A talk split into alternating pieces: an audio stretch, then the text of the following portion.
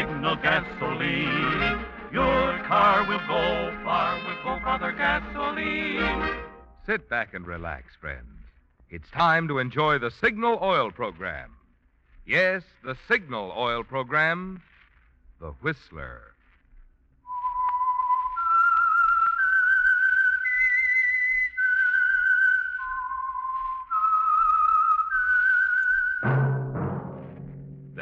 Whistle is your signal for the Signal Oil program, The Whistler.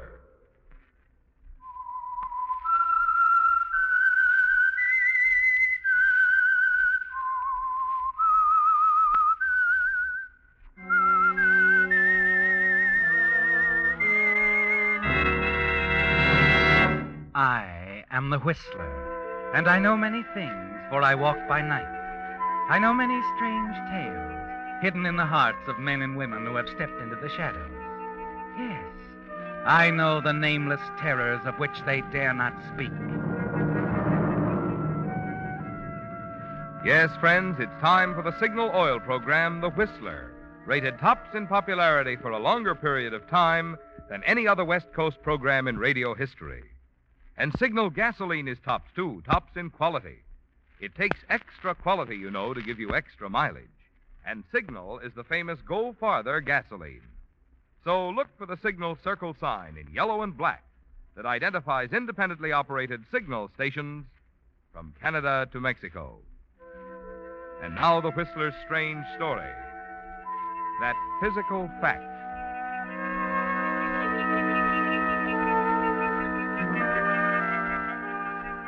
The captain on the bridge of the luxurious liner shaded his eyes from the white glare of the tropic sun. His gaze swept over the tiny deserted island, past the patch of white cloth flying from the top of a slender palm tree near the shore. Then he moved quickly to the quarterdeck, stood quietly by as the ship's doctor leaned over the half unconscious person they'd just brought aboard. The details weren't available immediately, but when the story was pieced together, they discovered that it began some weeks before. Yes, it had all started weeks ago on an island several hundred miles away. On the docks beside the old freighter stood Professor Hilary Merrill, surrounded by a dozen huge packing cases, the successful result of more than two years of scientific research. It had been a large task indeed for such a small man, and the professor was a small man. People had never let him forget that physical fact. The loud laughter of two seamen nearby interrupted his thoughts. Hey, ain't that just the way the little professor struts around, huh? Yeah, like he owned the world. Yeah, he sure likes to give orders. the little guy really gets a big charge out of pushing big guys around and showing them who's boss. What's he trying to prove? Ah, what else? That it ain't the size of a man that counts. It's the brains.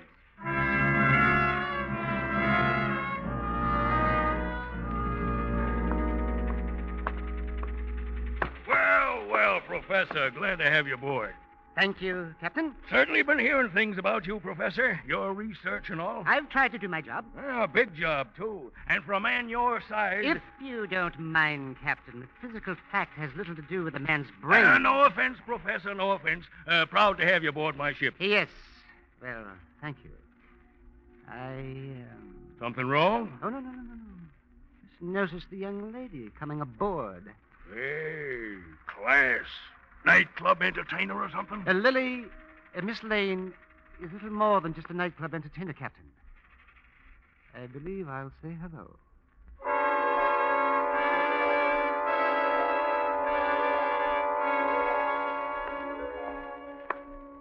Well, well, Lily, shall we meet again? Well, Professor, hello. I was wondering if I'd know anyone on board. You heading home? Yes, I am. I'm heading back. And you, Lily? What brings you aboard? Just that, Professor. I'm bored.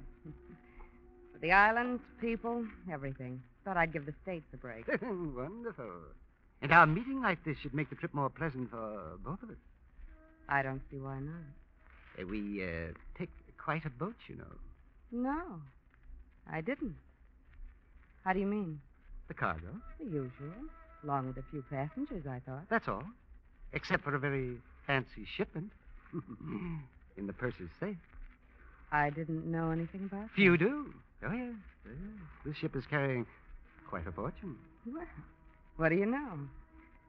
Now, why don't we go down to my cabin and buy ourselves a Bon Voyage drink? An excellent idea, Lily. And you can tell me all about your research work, hmm?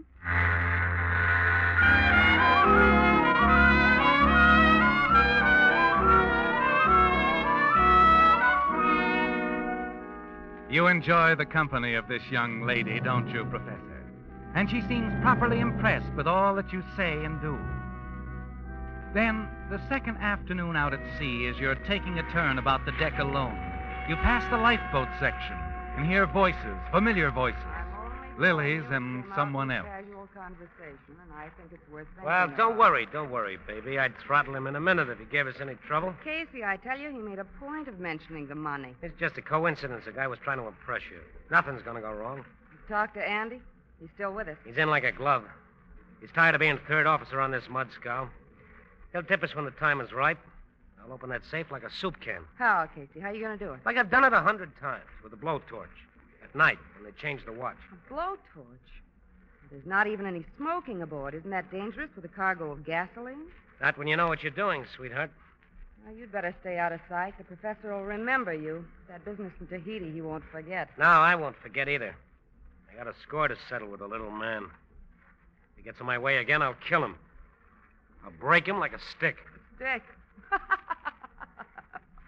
a stick, Casey. That's good.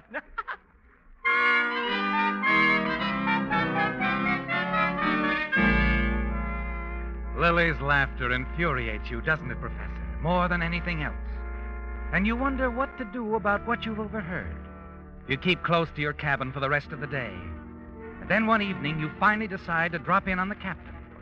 As you start down the darkened deck and approach the bridge companionway, the ship trembles beneath you, rocks crazily, and then another sound comes drifting up a terrifying cry, knifing through the darkness.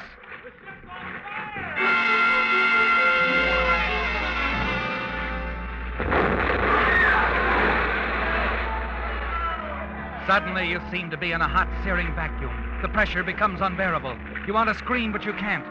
Then the vacuum breaks. You're spinning through the air, and then you hit the water. The rest is a blur, a horrible nightmare.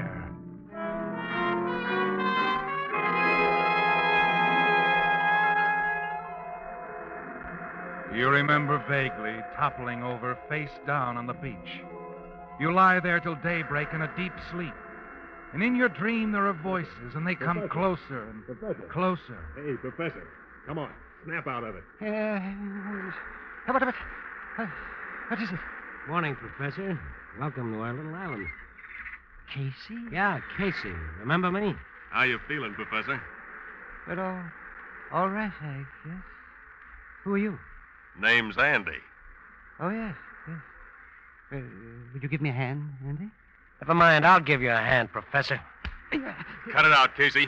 Now look, there's just four of us. We have to get along. You, you mean we're the only ones? Right so. Me, Casey here, you, and the girl, The, the, the girl? Lily. She's lying up there under the trees. The explosion shook her up pretty badly. I hope she'll come out of it okay. Oh, sure, sure, she will. She'll be fine. But I don't know about you, Professor. I haven't uh, made up my mind. Leave him alone. Sure, sure, for now. But I think this'll be fun, don't you, Professor? Just the four of us alone on an island. Real cozy, huh, Professor?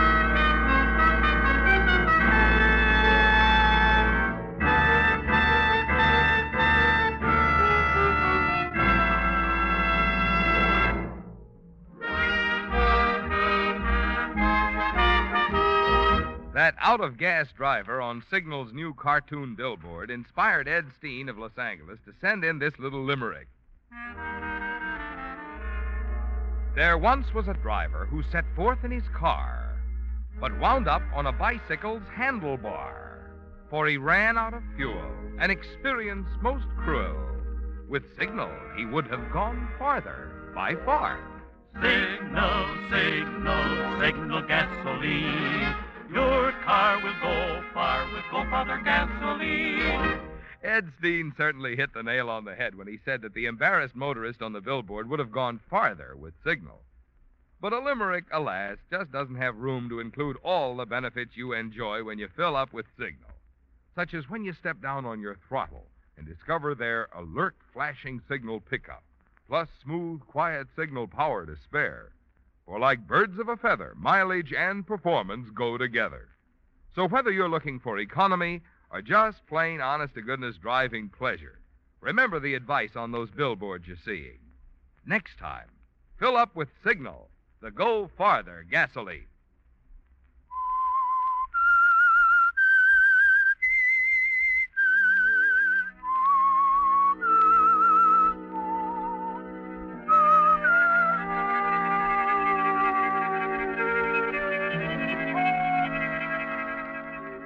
It's frightening, isn't it, Professor? Like awakening from one terrible nightmare into another. Worse, more threatening. Casey, this big hulk of a man who resents the very air you breathe. And because of the explosion that wrecked your ship, you're thrown with him on this lonely Pacific Isle. Moments later, you discover why Andy, the third officer from the sunken ship, interfered in your behalf. It's Lily, isn't it? She's injured and perhaps badly, and they don't know what to do about it. They take you to her, and Casey starts giving orders again. Come on, come on. Do something for her, little man. Easy. Take it easy, Casey. Can you do anything for her, Professor? I can try. If you'll keep him away from me. Come on, Casey. Now, wait a minute. I'm not sure about. Come on. She's in his hands now. Okay. Okay, Professor, but treat her good. Very good. Now, you'll be in my hands.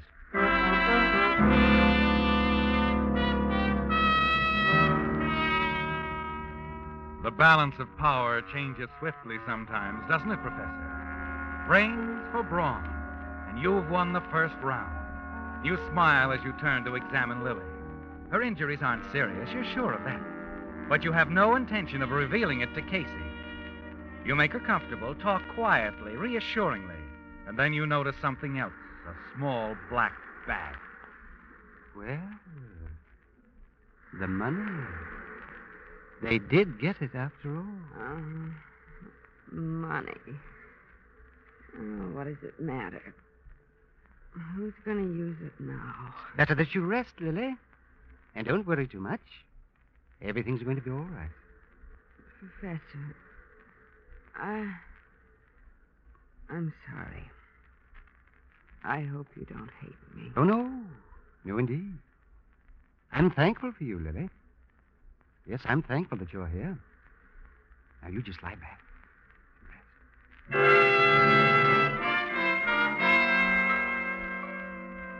Later, you walk down to join Casey and Andy on the beach and see that they're swimming in the water, striking out for something with long, powerful strokes. You marvel at their strength as you see the object of their efforts a wrecked lifeboat on the reefs. Minutes later, the two men have the gray hulk beached. It's almost a complete wreck, but lashed securely in the prow of the boat are two casks of water, a heavy axe, and in one remaining watertight compartment are several tins, emergency rations of meat and biscuits. Hey, this is a break. Look at that, Casey. Food and water. Wonderful. Hey, give me that. I'm going to buy myself a drink. Casey, put that down. What? I said, put it down. Listen, you, since when are you. Hold it, Casey. Each drink you take puts us all that much closer to oblivion. We can stay here, oh yes, eating, drinking up our lives day by day. Or we can make an attempt to save ourselves. What do you mean? A raft. We can build a raft. Yeah, out of what? This shattered lifeboat, the canvas, the trees. Anything we can lay our hands upon. He's got something there, Casey. Sure. Suppose we do build a raft. We end up in the middle of nowhere. How do we know we got enough food and water? We don't. At best, it's a hit and miss proposition. We might hit. I'm game. Anything's better than sitting here letting that burning sun fry our heads off. Uh, what's the first move? I'll have to have time to figure out our chances. You must all give me your full confidence. I must also be given complete charge of the food and water. What? I've traveled these waters extensively. There were many other expeditions, you know. Concerning navigation, I know the stars like the palm of my hand. But most important of all, I know the approximate position of this island. Yeah? Uh, where uh, are we, Professor? Uh, that knowledge, Mr. Casey, I will keep to myself. You see, that's my passport to safety. My insurance that all of us will uh, leave this island uh, together.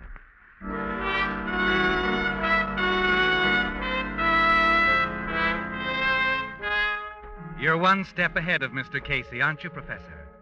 And that's where you're going to stay all the way. You turn your thoughts back to the details of your plan. Carefully consider the time, the distance, the food and water supply.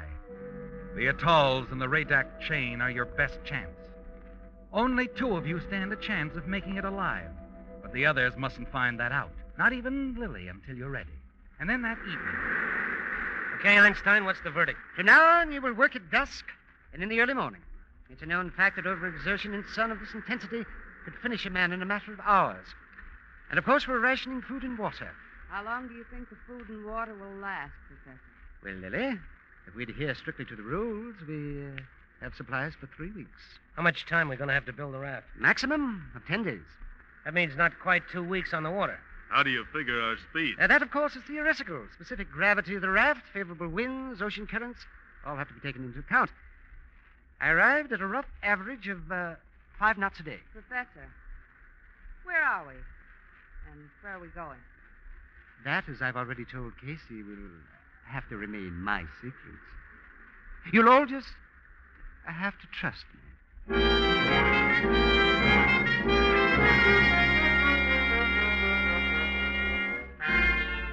In the week that follows, the work of building the raft progresses under Casey's supervision.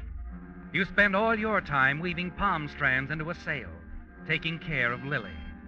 And then early one morning, as you pause in your labors, you glance up. And a few feet away, resting on one elbow, Lily stares at you, a faint smile on her lips. Good morning, Lily. Have a good sleep. Uh-huh. Uh, how do you feel? Oh, I'm still weak as a kitten, I'm afraid. I'll get you some biscuits and No, water. later. Right now, I'd rather talk. You know, you're pretty smart. And what's amusing? the way you handle those two big hulks, Casey, Andy, I find it very amusing. I kind of like it, Professor. Always liked a man with brains. Then how is it that you and Casey. uh, well, I mean. Oh, he's all right. I figured he'd do till something better came along. I see. I guess I've always felt that someday I'd run across just the kind of a guy I wanted. Nice sort of guy, and smart. And all the Caseys in the world could drop dead for my dough. And speaking of money, A little black bag here, Professor? What you're thinking about? You're in. I've already talked with Andy. He'd cut you in for a share. And Casey? What did he say? Casey's been outvoted. He's sore, but there's nothing he can do about it. So you're in. That's fine, Lily. That's fine. Professor, Yes. um, don't get me wrong. I'm not fishing for information. I don't care where we are, where we're going. Just as long as I get there. What is it, Lily? Do you really think we have a chance? The four of us? We have a good chance. Yes. Um, a couple of smart people would stand a better chance of making it, wouldn't they? I mean, food, water, and everything. Yes. Two smart people would have a better chance than four, Lily. A much better chance.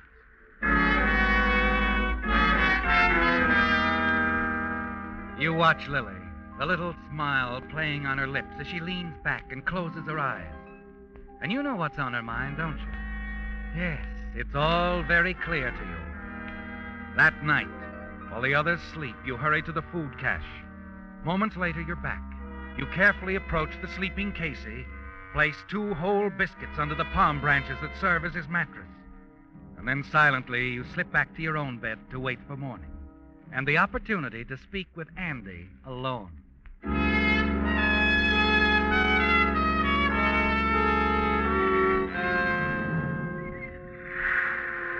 How's the raft coming along, Andy? They ought to finish it up, Professor. Uh, how about the sail? All but completed. Great. Well, I'd better go down there and give Casey a hand. Uh, just a moment. Uh, I, I must talk with you. What's up? Well, I've suspected for the last few days that our supplies were being tampered with. What? Yes, last night I feigned sleep. I saw Casey leave his bunk. Well, he wasn't gone for more than a minute. And when he came back, I saw him slip something under his mattress. Wait a minute. Oh. You think No, that. no, no, no. Perhaps I was just dreaming, but, uh, why don't we take a look? Just to be certain.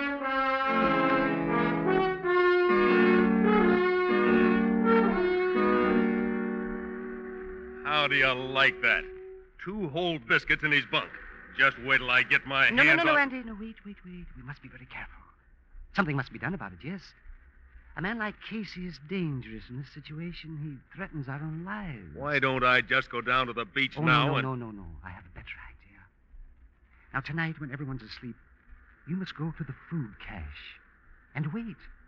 And if I'm thinking correctly, Casey eats his stolen biscuits at night.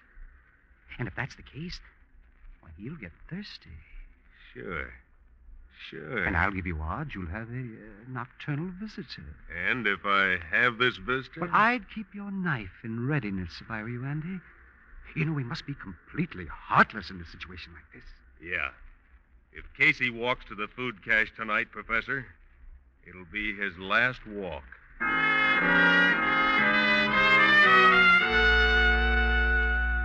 Late that evening, the raft is completed. And now you're ready to make the next move in your plan to turn the two men against one another. It was easy to sell Andy the idea. He'd trust you. You could talk to him, give it to him straight, because that's the kind of a person he is. But Casey isn't going to buy as easily. You've thought it over very carefully, haven't you, Professor? You know exactly how you're going to approach Casey. And with your help, Casey will sell himself on the idea. That night at the water's edge, you managed to get Casey alone. What do you mean we're going to have to cut down on rations? We're starving now. Well, it's just that the food isn't holding out as long as I thought it would. I, I can't understand it. I must have miscalculated. Oh, you miscalculated, huh? What are you trying to pull? But y- you don't think I've been stealing it? Why, Casey, I swear If that I. you're not dipping into the grub, then who is? Now, come on, I want answers. Handling the food is your department. You're responsible. But I know, I know, but I can't stay awake 24 hours a day watching you and, and Andy, can I? Andy? Well, well, listen, Casey, I, I don't know that this means anything, but several nights lately, I, I think I've seen Andy coming from the food cache. Andy, huh? Well, Professor, you can sleep tight tonight. I'm going to stay awake.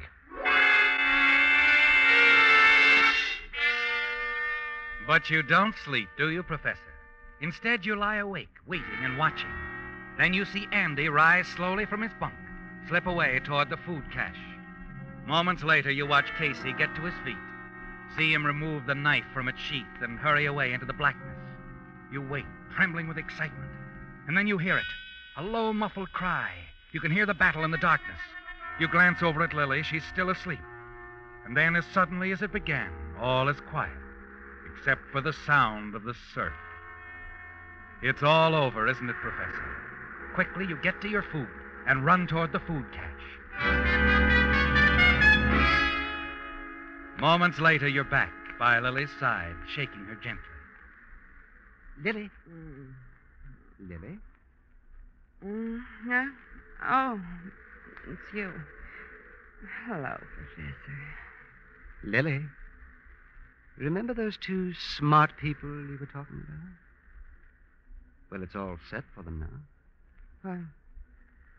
What do you mean? There's been a fight down at the food cache. Casey and Andy. They're both dead.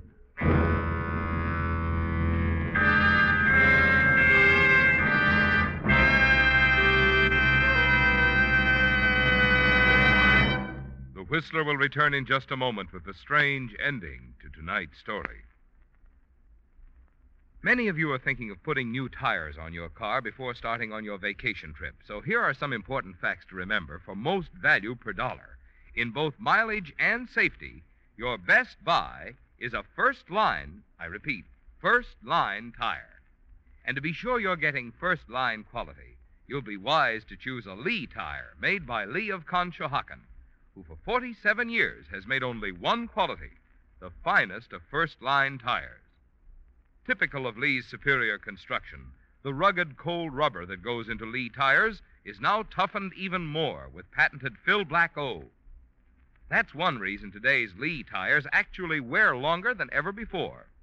And why signal dealers can now back every Lee tire with a double guarantee. And best of all, you can now trade your smooth old tires for these extra long wearing Lee first line tires at surprisingly small cost.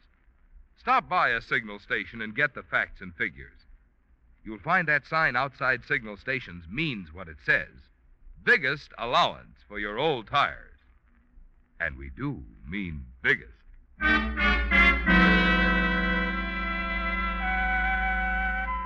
The sun reflected cruelly across the tropical sea as the last boat of the landing party left the tiny deserted island, returned to the liner lying offshore. The officer in charge moved quickly up the rope ladder to the ship and hurried along the deck. Finally, he turned into a cabin where the captain and the ship's doctor stood looking down on the small, still figure lying on the cot. How's the patient coming along, Doctor? Uh, condition's very weak. There's little hope. Oh? Well, that's too bad. Any theory from what you found ashore, Jenkins? Well, Captain, at one place on the beach we found two men. Obviously, there'd been a fight. They'd killed each other with knives. Mm. I'm sure. Uh, just a moment. It's coming around again. Easy. Mm. Easy now. Uh, when time's right, we'll get away together, Andy. Just the two of us. Don't worry. I'll handle the professor. Professor? Uh, Say, I wonder if that could be the other man. He looked like he might be. The other be. man? You mean Oh, there yes, was... sir. We found a raft further up the beach, stocked with provisions, ready to go. That's where we found the third party, a little guy. Could have been the professor the girl just mentioned. Any marks of identification? No, sir. Looks like he died of ex- exhaustion trying to push the raft across the beach to the water. His fingernails had dug clear into the wood. Well, he had the right idea, all right, but not enough strength to back it up. That's the thing I can't quite figure. Yes? Why they built that raft way up on the beach instead of down at the water's edge. Why, it would have taken two strong men to get that raft into the water. Whoever built it, well, I guess they just weren't very smart.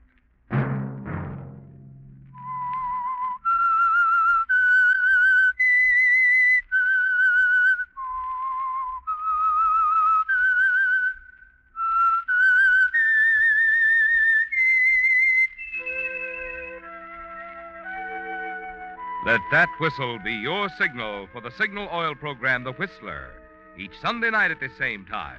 Brought to you by the Signal Oil Company, marketers of Signal gasoline and motor oil and fine quality automotive accessories.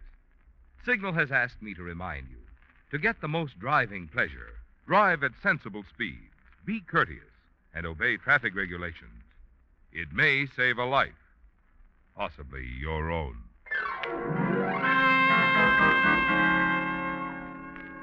Featured in tonight's story were Howard McNear, Virginia Gregg, Frank Lovejoy, and Don Harvey. The Whistler was produced and directed by George W. Allen, with story by James Cullen, music by Wilbur Hatch, and was transmitted to our troops overseas by the Armed Forces Radio Service. The Whistler is entirely fictional, and all characters portrayed on The Whistler are also fictional. Any similarity of names or resemblance to persons living or dead is purely coincidental. Remember at this same time next Sunday, another strange tale by The Whistler. Signal, signal, signal gasoline. Your car will go far with no brother gasoline. This is Marvin Miller speaking. This is CBS, the Columbia Broadcasting System. Finally, a bed that senses snoring and automatically responds. Meet the Ergo Smart Base from Tempur-Pedic, our first system that detects snoring, then automatically adjusts by raising the bed.